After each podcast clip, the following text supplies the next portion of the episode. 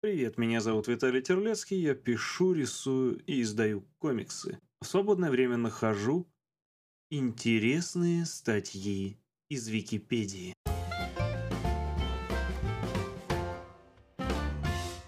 Барк Мицва Барк Мицва – празднование достижения собакой совершеннолетия в некоторых реформистских и консервативных течений иудаизма в США. Аналогичный бар-мицве. Церемония имеет развлекательный и выставочный характер. Название. Название церемонии барк-мицва – это игра слов из английского слова bark – лай и термина бар-мицва.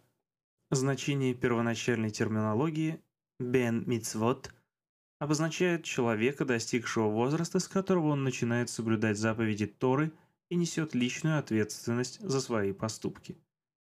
Ли Дэй, американский редактор еврейского происхождения, занимающийся организацией Бар Мицвот, утверждает, что это он придумал название церемонии, а в 2007 году также зарегистрировал на него торговую марку. Также его имя уже фигурировало в приглашениях которые пара Солтер разослала своим гостям в 1958 году. Первая зарегистрированная Барк Мицва состоялась в Беверли-Хиллз в штате Калифорния в 1958 году.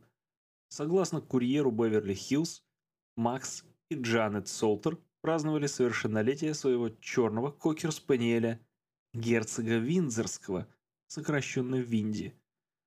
Джанет ввела в приглашениях термин «барк мицва». В течение следующих 50 лет Макс и Джанет совершали еще несколько барк мицв, когда одной из их собак исполнялось 13 лет. В 1997 году была отмечена первая широко зарегистрированная барк мицва, получившая пристальное внимание и неодобрение со стороны нескольких раввинов – один раввин выразил свое отвращение к барк-митцвам в письме редактору «Нью-Йорк Таймс», назвав празднование ничем иным, как осквернением заветной еврейской традиции, и заявив, что барк-митцвы унижают некоторые из основных принципов еврейской жизни. Хотя некоторые не одобряют идею барк-митцвы, она распространилась по Соединенным Штатам и празднования продолжаются – в начале 2000-х годов церемонии становились все более популярными и на восточном и западном побережьях.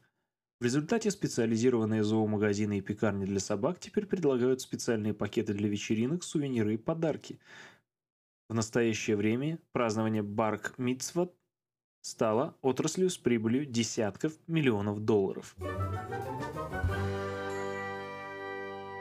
Церемония – Барк-мицва проводится в разном возрасте. Некоторые люди отмечают церемонию барк-мицвы для своей собаки в возрасте 13 лет. Некоторые люди отмечают церемонию, когда собаке исполняется 13 лет по собачьему исчислению, обычно около двух лет. А другие отмечают церемонию барк-мицвы для своей собаки в возрасте 13 месяцев. Во время церемонии самцы собак носят кипу, завернутые в талит, и им преподносят свиток Торы – Некоторые из бар-мицвот проводятся в синагогах, а некоторые в частных домах или салоне для собак. Иногда барк-мицва отмечается как часть праздника Пурим. Барк-мицва, проводимая в синагоге, обычно носит более формальный характер. Церемония часто начинается с молитвы, возносимой раввином за собак, а в конце церемонии владелец собаки получает официальный сертификат от раввина, подтверждающий, что собака прошла мероприятие барк-мицвы – Празднование Барк-Мицвы не всегда проходит в зале синагоги. При формистской синагоге Бейт Шир Шалом в Майами мероприятие проводится на стоянке синагоги, что позволяет избежать риска того, что собака может повредить предметы синагоги. На празднование Барк-Мицвы обычно производится специальная собачья выпечка для собак – Кроме того, пекарни и предприятия, специализирующиеся на собаках, предлагают специальные пакеты для мероприятия барк-мицвы. В средний пакет может входить торт из мяса барк-мицвы, шляпа барк-мицвы, конфеты в виде волчка и лампы, специальный воротник с украшением в виде звезды Давида и украшения для торта. Приглашенные на мероприятие Барк обычно приезжают со своими собаками. В конце мероприятия принято дарить гостям подарок в ознаменование празднования Барк Митсвы. Некоторые хозяева дарят гостям конфеты, на крышке которых указаны подробности мероприятия и подробности о Барк Митсвы, в то время как другие дают каждому гостю ермолку, на которой выбито имя собаки и дата мероприятия. Иногда празднование Барк-Митсвы используется для сбора средств. В синагоге реформы Кихилат Хаим в Атланте в 2003 году было проведено мероприятие по сбору средств под названием «День Барк-Митсвы», на котором около 60 собак соревновались в различных категориях, таких как «Самая еврейская собака»,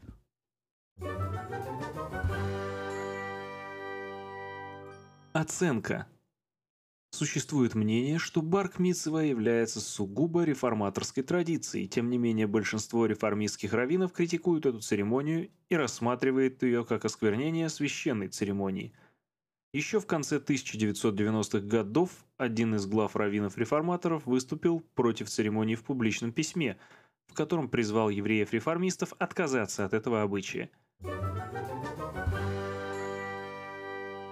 Многие раввины из ортодоксального течения резко критиковали церемонию Барк-Мицвы, отождествляя ее с реформаторским иудаизмом в общем. Их главный аргумент заключается в том, что проведение церемонии унижает иудейскую религию. Церемонию также осудили многие израильские общественные деятели, в том числе Эли Ишай и депутат парламента Элиезер Мозес – Беспамятная собака. Беспамятная собака – собака, жадная до азартности, согласно краткому определению, приведенному в третьем томе энциклопедического словаря Брокгауза и Ефрона 1891 года, статья о малоизвестном термине из старинного охотничьего жаргона впоследствии нередко трактовалась как шутка, розыгрыш или Энциклопедический курьез. Энциклопедический курьез. По одной из версий возникновения курьеза при создании энциклопедии к написанию статей и выполнению переводов на русский язык нередко привлекались студенты Санкт-Петербургского и Московского университетов. Оплата труда их была невысока, к тому же выплаты нередко задерживали. Студенты решили отомстить редактору по другим версиям, заведующему конторой – Метранпажу Борису Айзенштадту, главному редактору Ивану Андреевскому или издателю Илье Ефрону, восклицавшему «Ах, я собака беспамятная!» в ответ на напоминание о задерживаемой оплате. В результате этого якобы и появилась статья про беспамятную собаку. Журналист Анатолий Вассерман – в одном из своих интервью заявил о том, что эту статью по тем же причинам разместил в энциклопедии типографский наборщик. По утверждению Вассермана, задержки выплат имели умышленный характер, и редактор успевал пускать средства сотрудников в оборот, имея с этого некоторый доход. Но своей крылатой фразой списывал все на забывчивость, что в совокупности с жесткой самокритикой «собака» позволило ему избежать судебных исков. В пользу версии о курьезе – говорит скудность словаря в плане описания охотничьей терминологии вообще и терминов псовой охоты в частности. Так в ней отсутствует статья о гораздо более распространенных и знакомых охотникам норных собаках, а вместо отдельной статьи о хортых содержится отсылка к борзым. При этом отдельные подвиды охотничьих собак в энциклопедии вообще не упоминаются. Происхождение термина. Происхождение текста исследовал российский филолог и поэт Всеволод Зельченко, пришедший к выводу о вполне серьезном характере статьи. Известно, что автором значительного числа статей отдела охоты и охотничьих промыслов энциклопедии был Сергей Васильевич Безобразов, юрист, литератор и любитель псовой охоты. На страницах издания он стремится максимально полно отразить лексикон и профессиональный жаргон охотников того времени – в библиографии некоторых из его статей стоит ссылка на книгу охотника и известного заводчика борзых Петра Михайловича Мочеварианова, в которой тот пишет Приятно иметь собаку умную при ее резвости, но если ко всему этому она жадна к зверю до азартности, что охотники объясняют выражением «собака беспамятная – это чистое сокровище». Отсюда следует, что статья не является шуткой, а посвящена термину из жаргона дореволюционных охотников. При этом словосочетание «жадный до» означает не корыстолюбие, а страстное стремление к чему-либо. Об этом же свидетельствует наличие в СБЕ других статей аналогичного содержания, например, «бесчутая собака», а также характерное уточнение в тексте одноименной статьи во втором томе Большой энциклопедии под редакцией Южакова – Беспамятная собака – охотничье выражение, собака – жадная до азартности. По мнению Зельченко, такая короткая статья попала в СБЕ, потому что Безобразов хотел сохранить для потомков это выражение.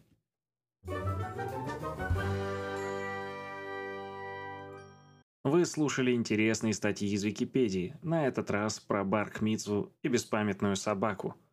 С вами был Виталий Терлецкий. Слушайте нас везде, где только можно, и всего вам доброго.